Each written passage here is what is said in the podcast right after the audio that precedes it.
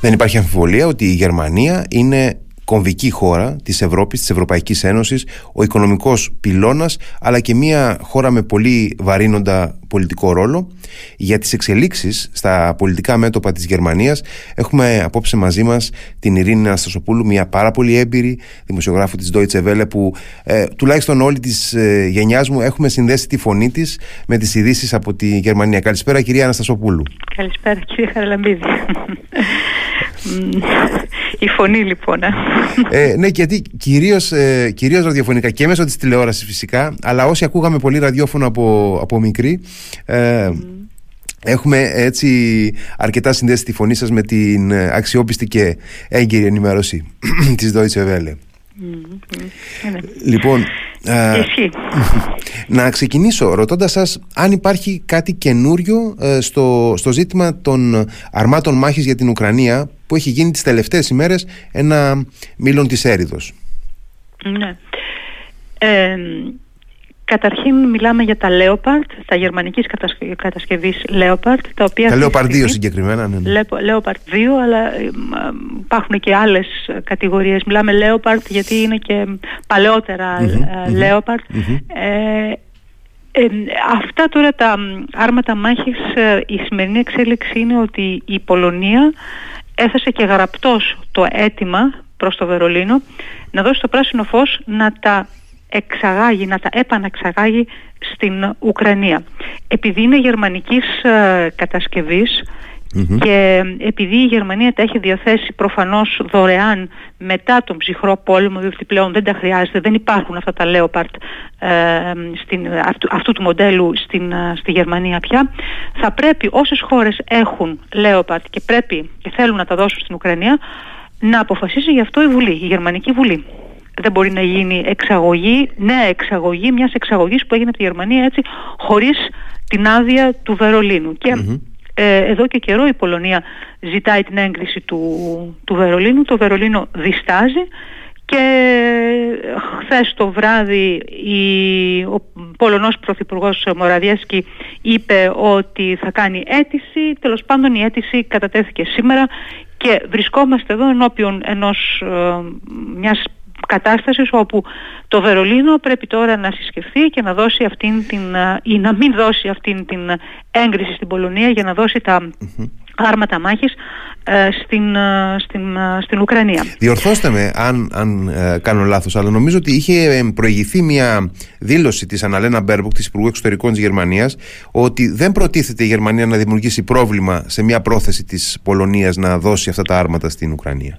Ναι, την δήλωση αυτή την έκανα στις Βρυξέλλες, στο περιθώριο του άτυπου Συμβουλίου των Υπουργών Εξωτερικών, και όπως αποδείχθηκε εκ των υστέρων, όσα είπε δεν ήταν σε πλήρη γραμμή συνεννόησης με την Καγκελαρία, δεδομένου ότι βγήκε μετά από ώρες ο εκπρόσωπος της γερμανικής κυβέρνησης και είπε ότι το Βερολίνο δεν ακόμα έχει αποφασίσει τι θα κάνει με αυτά τα Leopard και αν θα δώσει αυτήν την άδεια. Μιλάμε για δύο επίπεδα. Μιλάμε για το επίπεδο κρατών της Ανατολικής Ευρώπης που έχουν τέτοια Leopard και θέλουν να τα δώσουν. Το δεύτερο επίπεδο όμως, και το πιο θα έλεγα σημαντικό, είναι ότι και η Γερμανία πιέζεται να δώσει από τα δικά της αποθέματα, από τα αποθέματα δηλαδή του γερμανικού στρατού, να δώσει στην Ουκρανία. Αυτό λοιπόν είναι αυτό είναι το δίλημμα τώρα της Γερμανίας, η οποία θέλει να τα δώσει υπό δύο προϋποθέσεις. Ότι θα υπάρξει συνεννόηση με τις Ηνωμένες Πολιτείες να δώσουν δηλαδή και εκείνοι αντίστοιχα άρματα μάχης, βαριά άρματα μάχης, και αυτά είναι νομίζω τα Άμπραμς, και από την άλλη πλευρά, και επίσης εξίσου σημαντικός όρος είναι ότι ο Όλαφ Σόλτς δεν θέλει επουδενή η Γερμανία ή το ΝΑΤΟ να γίνει μέρος αυτού του πολέμου. Ήδη είχαμε δηλώσεις από τον Δημήτρη Πεσκόφ, τον εκπρόσωπο του Κρεμλίνου, ο οποίος είπε ότι σε περίπτωση που η Γερμανία δώσει το πράσινο φως, μιλάμε για μια άλλη νέα κατάσταση. Άρα λοιπόν οι φόβοι της Γερμανίας, γιατί ίσως δεν έχει γίνει και απόλυτα καθαρό στην παγκόσμια κοινή γνώμη γιατί η Γερμανία εμένει τόσο πολύ σε αυτήν τις δύο προϋποθέσεις, είναι ότι δεν θέλει η Γερμανία αυτή τη στιγμή να γίνει μέρος του πολέμου και μαζί με αυτήν βεβαίως η Δύση. Και από την άλλη πλευρά θέλει η παράδοση αυτών των αρμάτων μάχης να γίνει σε συνεννόηση με τις Ηνωμένες Πολιτείες. Δεν φτάνει δηλαδή η συνεννόηση αυτή να γίνει με τους Φιλανδούς, Σουηδούς και τους Πολωνούς, ενδεχομένως και άλλες χώρες που θα θελήσουν να δώσουν τα άρματα μάχης αυτά στην Ουκρανία. Βέβαια υπάρχει μια ανταλλαγή επιχειρημάτων ένθεκα κήθεν και αυτό κορυφώθηκε από ό,τι είδαμε και στη σύνοδο του Ραμστάιν πριν από λίγα 24 ώρα. Υπάρχει και η πλευρά, είτε αυτή υποστηρίζεται από τις ΗΠΑ είτε από άλλους συμμάχους, μεταξύ των οποίων και αρκετοί στην Ανατολική Ευρώπη και τη Βαλτική, που λένε ότι η Δύση έχει γίνει ούτως ή άλλως εκ των πραγμάτων μέρος αυτού του πολέμου, υποστηρίζοντας στεναρά την Ουκρανία με παροχή πολεμικού υλικού, μεταξύ των οποίων φυσικά και η Γερμανία έχει δώσει σοβαρό πολεμικό υλικό, όπως αυτοκινούμενα πυροβόλα. Εν πάση περιπτώσει, βέβαια, υπάρχει αυτή η ανταλλαγή. Φαίνεται ωστόσο, από ό,τι διαβάζω, γιατί τώρα πέρασε πριν από λίγη ώρα και στον ελληνικό τύπο, ότι υπάρχουν πληροφορίες πως έχει εξευρεθεί μια φόρμουλα συνεννόησης, εν πάση περιπτώσει, μεταξύ της Καγκελαρίας και των Ηνωμένων Πολιτειών, για μια καταρχάς έγκριση από τη μεριά της Γερμανίας να δοθούν από τρίτες χώρες τέτοια άρματα στην Ουκρανία, και την δέσμευση των Αμερικανών ότι πρόκειται τις επόμενες εβδομάδες να προωθήσουν και εκείνοι κάποια άρματα Άμπραμς επίσης προς την Ουκρανία. Μένει να το δούμε βέβαια αυτό. Αντιλαμβάνεστε ότι αυτό όμως είναι ένας μοχλός πίεσης. Η συζήτηση δεν είναι τόσο απλή, δηλαδή να δώσουμε εμείς για να δώσουν και εκείνοι. Εδώ πρόκειται για ένα τέχνασμα που έχουν βρει ορισμένοι βουλευτές ή γερουσιαστές του Κογκρέσου, έτσι ώστε να πιέσουν, δηλαδή να δώσουμε εμείς για τα μάτια του κόσμου, έτσι ώστε να πιέσουμε τους Γερμανούς να δώσουν και εκείνοι τα δικά τους τα Leopard. Καταλαβαίνετε πώς το λέω. Οπωσδήποτε υπάρχει ένα παιχνίδι. Υπάρχει ένα παιχνίδι πίεσης και μεταξύ Ηνωμένων Πολιτειών και Γερμανίας, και ενδεχομένως και από το Κρεμλίνο, με τις δηλώσεις αυτές οι οποίες παίζουν και ψυχολογικά πολλές φορές. Να σας ρωτήσω, κυρία Αναστασοπούλου, που έχετε μια πλήρη εποπτεία έτσι και σε βάθος χρόνου της γερμανικής πολιτικής αντίληψης. Αυτή η διστακτικότητα, η εφεκτικότητα της γερμανικής κυβέρνησης έχει τις ρίζες της απλά και μόνο στην ανησυχία να μην εμπλακεί περισσότερο η Γερμανία και ευρύτερα φυσικά το ΝΑΤΟ αυτή τη στιγμή στον πόλεμο, ή υπάρχει μια ευρύτερη συνολική παράδοση πολιτικής αντίληψης για τη σχέση με τη Ρωσία, η οποία έχει βαθύτερες ρίζες? Είναι ακριβώς αυτό. Αν είχαμε δηλαδή αυτή τη στιγμή μια χριστιανοδημοκρατική κυβέρνηση σε οποιοδήποτε συνασπισμό, νομίζω το θέμα θα είχε λυθεί. Οι χριστιανοδημοκράτες θα είχαν δώσει χθες το πράσινο φως να δώσουν. Στους σοσιαλδημοκράτες όμως τα πράγματα είναι δύσκολα, γιατί έχουν οικοδομήσει όλα αυτά τα χρόνια την εξωτερική τους πολιτική στο ότι την ασφάλεια στην Ευρώπη θα πρέπει να την οικοδομήσουμε μαζί με τη Ρωσία. Και όχι μόνο αυτό, θα σας θυμίσω και τον Χανς Ντίτριχ Γκένσερ, ο οποίος έλεγε και είχε γράψει και σε βιβλία του ότι δεν πρέπει να παραμερίζουμε και να μην ακούμε τη Ρωσία, να μην συνεργαζόμαστε ή τουλάχιστον να έχουμε μια συνεννόηση με την Ρωσία μαζί. Δεν ήταν τυχαίο αυτό που είπε. Είπε επίσης και κάτι άλλο, ότι με την επανένωση, με γερμανική επανένωση, δόθηκαν εγγυήσεις. Τώρα γραπτές εγγυήσεις δεν έχουν βρεθεί, αλλά προφανώς προφορικές εγγυήσεις ότι το ΝΑΤΟ δεν θα έφτανε μέχρι τα σύνορα της Ρωσίας. Δηλαδή με την ένταξη πρώην χωρών της Σοβιετικής Ένωσης, όπως είναι η Πολωνία, όπως είναι και άλλες χώρες, Τσεχία, Σλοβακία κλπ. Λοιπόν, αυτό σιγά σιγά έγινε και αυτό δεν αποτελεί επουδενή δικαιολογία για την ρωσική εισβολή στην Ουκρανία. Αλλά αυτό που λένε η ρωσική αρκούδα έχει και τις αντοχές της, και Φαίνεται ότι σε αυτήν την περίπτωση ξεπέρασε η κόκκινη γραμμή, δηλαδή πέρασε η κόκκινη γραμμή για τον Πούτιν και φέρεται έτσι όπως φέρεται. Επουδενή δεν αποτελεί όμως δικαιολογία για την ρωσική εισβολή στην Ουκρανία και ό,τι έχουμε ζήσει και έχουμε ακούσει και έχουμε δει μέχρι σήμερα. Σήμερα σημειωτέων που μιλάμε συμπληρώνονται 11 μήνες από την εισβολή. Ακριβώς. Και φαίνεται ότι ξεκινάει τώρα μια η λεγόμενη αερινή επίθεση των Ρώσων, η οποία θέλει να κατοχυρώσει πάντως, να πάρει όλο τον Ντόνπας, θέλει να πάρει κομμάτια στο νότο και να αποκόψει την Ουκρανία από τη θάλασσα. Αντιλαμβανόμαστε λοιπόν ότι βρισκόμαστε σε μια φοβερά δύσκολη καμπή και αυτά τα Leopard χρειάζονται για να μπορέσει η Ουκρανία να κάνει την δική της αντεπίθεση και να περάσει, να κατοχυρώσει τις δικές της ή να ξεπεράσει και τις δικές της γραμμές άμυνας τις οποίες έχει δώσει μέχρι τώρα. Σε αυτή τη φάση λοιπόν το σοσιαλδημοκρατικό χώμα έρχεται σε αντίθεση με το ίδιο του τον εαυτό, με το ίδιο του το μεδούλι του. Η απόφαση να σταλεί τα Leopard θα είναι μια ιστορική απόφαση για ένα κόμμα το οποίο στηρίχτηκε στην ειρήνη, στηρίχτηκε στην συνεννόηση με την Ρωσία και επίσης είναι όπως η ιστορική ήταν η στιγμή 2-3 μέρες μετά τη ρωσική επέμβαση, όπου όταν ο Σόλτς εκφώνησε μια ιστορική ομιλία στην Bundestag, στο Γερμανικό Κοινοβούλιο, κάνοντας λόγο για Zeitwende, δηλαδή για ιστορική αλλαγή, για ιστορική τροπή, αλλαγή των πραγμάτων, αποφασίζοντας ένα θηριώδες πακέτο των 100 δισεκατομμυρίων ευρώ για επενδύσεις, για αγορές υλικού στις ένοπλες δυνάμεις. Αυτό είναι μια τεράστια στροφή και αυτή η στροφή η οποία ξεκίνησε τότε και συνεχίζεται μέχρι τώρα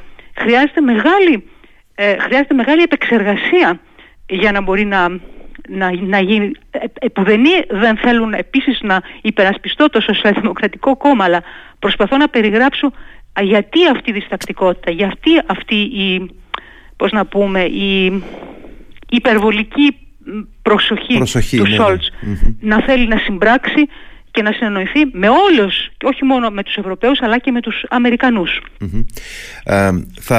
Θα παραμείνω για λίγο ακόμα στα ζητήματα του κυβερνητικού συνασπισμού, γιατί αφενός υπάρχει αυτός ο κουμπαράς, να το πω έτσι, των 100 δισεκατομμυρίων που εξαγγέλθηκε από τον καγκελάριο Σόλτς πέρσι με αφορμή την εισβολή της Ρωσίας στην Ουκρανία για την αναγέννηση των γερμανικών ενόπλων δυνάμεων της Bundeswehr, και μέχρι σήμερα που μιλάμε ουσιαστικά πάρα πολλοί λένε ότι έχουν γίνει ελάχιστα πράγματα προς αυτή την κατεύθυνση. Γι' αυτό το λόγο άλλωστε, μαζί με διάφορες επικοινωνιακές βέβαια αποτυχίες, απομακρύθηκε από τη θέση της η Κατερίνη Λάμπρεχτ, η μέχρι πρότινος υπουργός άμυνας της Γερμανίας, και την διαδέχτηκε ο Μπόρις Πιστόριους.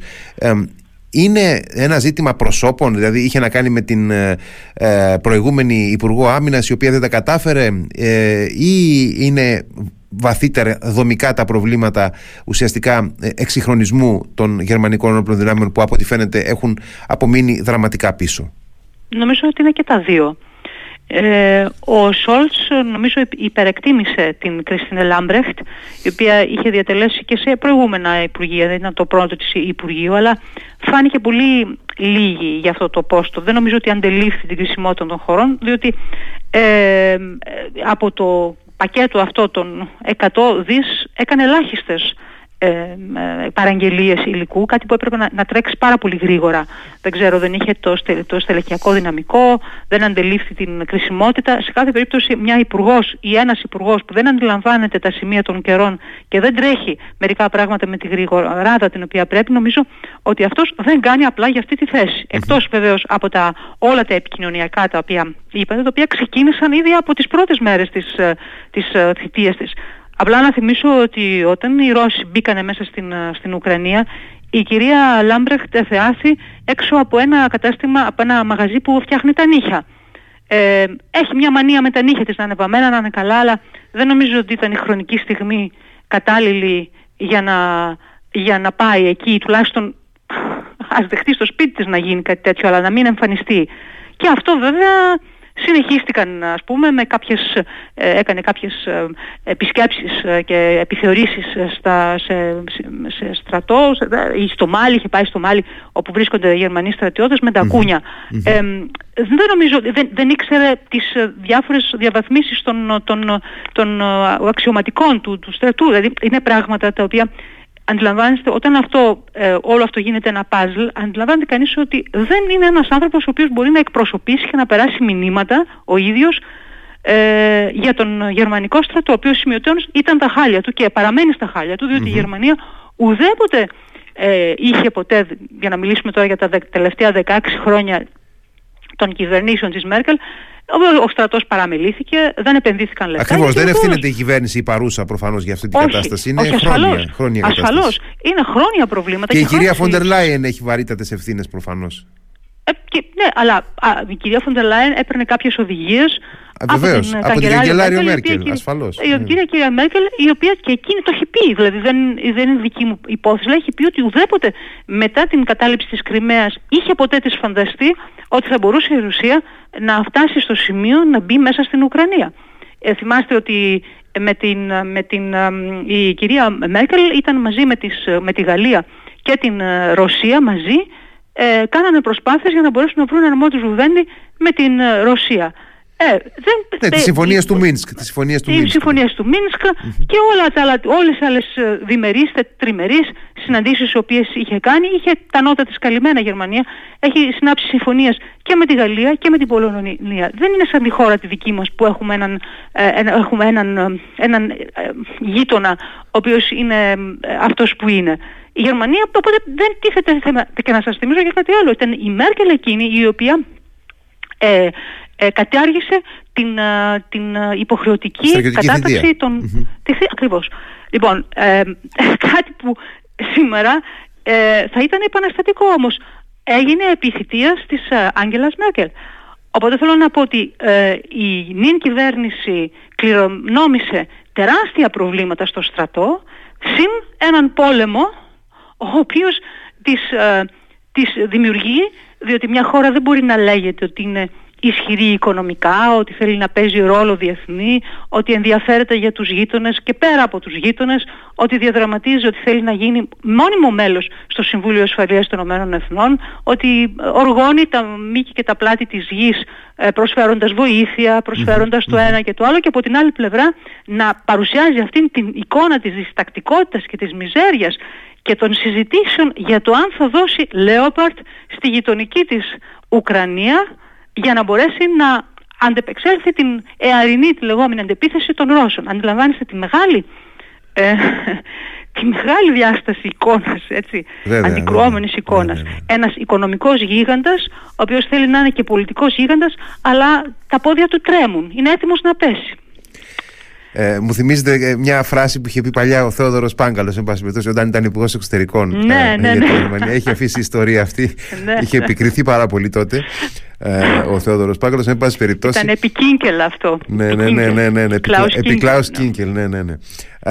Ωστόσο, να πάμε λίγο και στην αξιωματική αντιπολίτευση, στο Χριστιανοδημοκρατικό Κόμμα, το οποίο περίπου αθόρυβα άλλαξε μετά την εκλογική αποτυχία ηγεσία.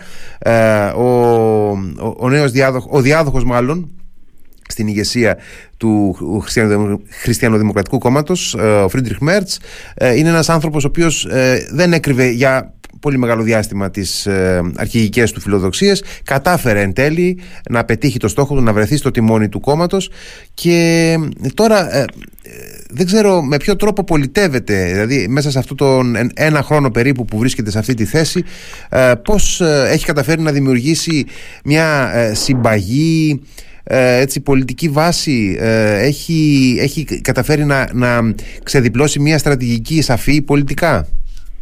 Αν το γνωρίζαμε κι εμείς αυτό. Αν δεν το γνωρίζετε εσείς εκεί στη Βουλή.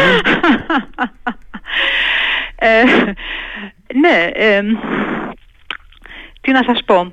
Ανοίγεται μεγάλη κουβέντα για την αξιωματική αντιπολίτευση εδώ στη Γερμανία, η οποία σημειωτέων, για να το δέσουμε και με τα δύο σοβαρά στελέχη, και νομίζω και σήμερα ακολούθησαν και άλλοι, κάναν δηλώσεις, ουσιαστικά κάναν πρόταση ούτε λίγο ούτε πολύ στους φιλελεύθερους και στους πράσινους να φύγουν από την κυβέρνηση και να δημιουργήσουν και να διαλύσουν την κυβέρνηση και να συνασπιστούν με τους χριστιανοδημοκράτες. Το βλέπετε αυτό ως μια σοβαρή εναλλακτική για τη Γερμανία αυτή τη στιγμή? Εγώ δεν το βλέπω σοβαρό. Όταν η χώρα βρίσκεται σε μια τέτοια κατάσταση και το πρώτο πράγμα που κάνουν οι χριστιανοδημοκράτες, οι χριστιανοκοινωνιστές είναι να φτάνουν και να καλούν σε ανταρσία εντός εισαγωγικών τα μέλη του τρικομματικού συνασπισμού ή τουλάχιστον τους δύο, τους φιλελεύθερους και να εγκαταλείψουν. Εγώ αυτό δεν το βλέπω ότι είναι μια συνεπής και μια σοβαρή και αξιόλογη αντιπολίτευση. Νομίζω ότι και αυτή τη στιγμή ο Φρίντριχ Μερτς είναι ένας άχρωμος πρόεδρος, ο οποίος αν παραμείνει στην εξουσία της όπως είναι, διαβλέπω ότι ο Όλαφ Σόλτς θα έχει και άλλη μια τετραετία όταν θα γίνουν οι εκλογές το 25. Αυτή τη στιγμή δεν έχει καταφέρει να δώσει κατεύθυνση στο κόμμα, είναι φοβικός ό,τι αφορά τους ξένους. Ναι, βρέθηκε πρόσφατα στο στόχαστρο με κάποιες δηλώσεις που έκανε για τους μουσουλμανικού background, εν πάση περιπτώσει, μετανάστες στη Γερμανία. Έχει δώσει δείγματα μιας προσπάθειας να διεμβολήσει την ξενοφοβική ψήφο, ας πούμε, το AfD κλπ. Κοιτάξτε, δεν νομίζω ότι θα το κάνει, γιατί το AfD έχει στραφεί πάρα πολύ προς τα άκροδεξιά. Εκείνο που θα καταφέρει είναι ενδεχομένως να πάρει ορισμένους οι οποίοι δεν θέλουν να είναι πλέον σε αυτό το κόμμα. Αλλά ο Φρίντριχ Μερτς έχει πει και άλλα διάφορα άστοχα, όπως να το σχάρει αποκάλεσε τους πρόσφυγες Ουκρανούς ότι κάνουν τουρισμό στη Γερμανία. Πέστε μου, αυτή την έκφραση πώς την κατατάσσετε? Βέβαια ζήτησε συγγνώμη, αλλά μετά, αλλά αυτά τα σκέφτεται κανείς λίγο πριν. Ναι, και υποτίθεται ότι είναι ένας έμπειρος πολιτικός. Ναι, γι' αυτό και είχε αυτή τη διάσταση απόψεων με τη Μέρκελ. Ουσιαστικά αυτός ήταν γενικός γραμματέας στο Χριστιανοδημοκρατικό Κόμμα και είχε βέβαια βλέψεις για να εκπαραθυρώσει τη Μέρκελ κάποια στιγμή. Το ίδιο η Μέρκελ, και ουσιαστικά δεν μπορούσαν να συμπάρξουν οι δύο, με αποτέλεσμα ο Μέρκελ να φύγει από το κόμμα και για μεγάλο χρονικό διάστημα ασχολήθηκε με επιχειρήσεις, νομίζω ήταν. Επιχειρήσεις, έγινε διευθύνων σύμβουλος σε μεγάλες επιχειρήσεις κλπ. Ούτε επίσης είναι σωστή και η εικόνα να πάει να πιλοτάρει το ιδιωτικό του αεροσκάφος με τη γυναίκα του για να πάει στο γάμο του Κρίστιαν Λίντνερ. Σε εποχή που οι απλοί πολίτες οι Γερμανοί κλείνουν το καλοριφέρ για να εξοικονομήσουν 1, 2 και 3 ευρώ, ο ίδιος σπαταλάει βενζίνη με το ιδιωτικό του τζετ για να πάει στην άλλη άκρη της Γερμανίας και για να παραστεί στο γάμο του Λίντνα. Δεν ξέρω, αυτά είναι πράγματα τα οποία κάνουν εντύπωση στους Γερμανούς αυτά. Τα επισημαίνουν νομίζω οι Γερμανοί πολίτες αυτά τα πράγματα. Μα φυσικά, διότι συνέχεια βγαίνουν οι πάντες εδώ στη Γερμανία και λένε συνέχεια κάντε οικονομία στην ενέργεια, τα τρόφιμα συνεχώς ανεβαίνουν, υπάρχουν άνθρωποι που ζουν στο δρόμο, κυριολεκτικά στο δρόμο. Τα λεγόμενα τάφελ, δηλαδή μπορεί και να πάει κανείς εκεί και να δώσει ό,τι φαγητό του περισσεύει, ή τα σούπερ μάρκετ όταν το βράδυ λύει, ας πούμε, τα κρέατα και διαθέτουν κάποια τρόφιμα τα οποία λύγουν εκεί πέρα. Μιλάμε για αυτές τις καταστάσεις. Δεν μπορεί εσύ εκείνη την ώρα να ξοδεύεις βενζίνη, δίζελ για να πας με το αεροπλάνο σου κάπου άλλο. Αυτά τα πράγματα δεν γίνονται. Είναι εφάμιλο με αυτά που έλεγα και με την Κρίστιαν Λάμπρεχτ. Με τη διαφορά ότι η μία είναι υπουργός ή ήταν υπουργός, ο άλλος είναι δυνάμει καγκελάριος. Ναι. Μα δεν το βλέπω έτσι, όπως κάνει, δεν το βλέπω να είναι δυνάμει. Αλλά εντάξει, είναι ευφραντής, μιλάει καλά, δηλαδή μιλάει ωραία στο κοινοβούλιο, προσπαθεί να αποσπάσει και αυτό τη δική του πελατεία. Εκλογική πελατεία, αλλά δεν βλέπω ότι μπορεί να τα καταφέρει έτσι. Κλείνοντας στα 1-2 λεπτά που μας έχουν μείνει, να σας κάνω μια ερώτηση για την Αναλένα Μπέρμποκ, η οποία βλέπουμε ότι συχνά πυκνά βρίσκεται σε μια δυσαρμονία ακριβώς με την καγκελαρία.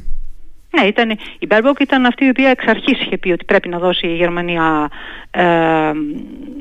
όπλα και Αλλά εντάξει, υπακούει στο δικό της κόμμα. Εξάλλου, η Γερμανία έχουν συνηθίσει λίγο αυτή την πολυφωνία. Πάντα το Υπουργείο Εξωτερικών δεν ήταν το Υπουργείο του κυβερνώντος κόμματος, ήταν το Πολιτικό που πήγαινε όταν ήταν αντιπολίτευση το S5, πήγαινε στο S5. Τώρα που είναι αντιπολίτευση, το πρώτο κόμμα που ας πούμε από τον συνασπισμό έχει τις περισσότερες ψήφους, μεγαλύτερα ποσοστά. Σε αυτή την περίπτωση η Μπέρμποκ.